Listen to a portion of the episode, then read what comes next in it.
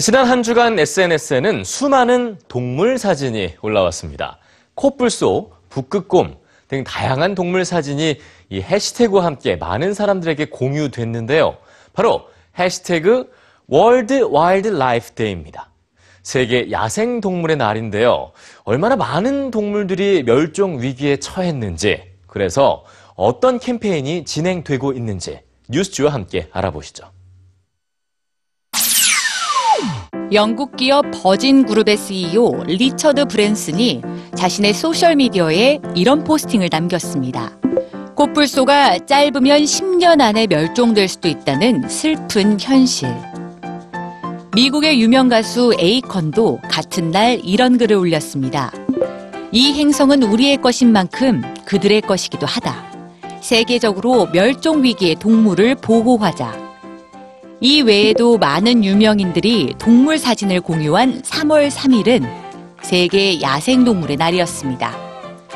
멸종 위기에 처한 야생동물을 보호하기 위한 올해의 슬로건은 젊은이들의 목소리에 귀 기울이자. 그리고 한 사람이 한 가지 행동을 하자입니다.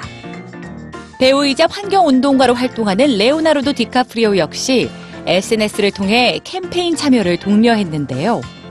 한 가지 행동을 통해 멸종 위기의 동물과 이 지구를 지키는 일에 동참해 줄래요? 세계 자연기금도 명언과 함께 캠페인에 참여했습니다. 중요한 건 우리의 손잡벌 아이들이 코끼리를 그림책으로만 봐야 할 수도 있다는 것이다. 유엔 통계에 의하면 코끼리는 15분마다 한 마리씩 연간 3만 5천 마리가 상하 채취의 목적으로 희생되고 있습니다. 코뿔소 역시 뿌리 만병통치약이란 소문 탓에 1960년대 2,360만 마리에서 현재 3만 마리로 줄었습니다. 북극곰과 호랑이의 처지도 다를 바 없죠. 유엔은 어린 학생들의 목소리를 담으며 캠페인을 진행하고 있습니다.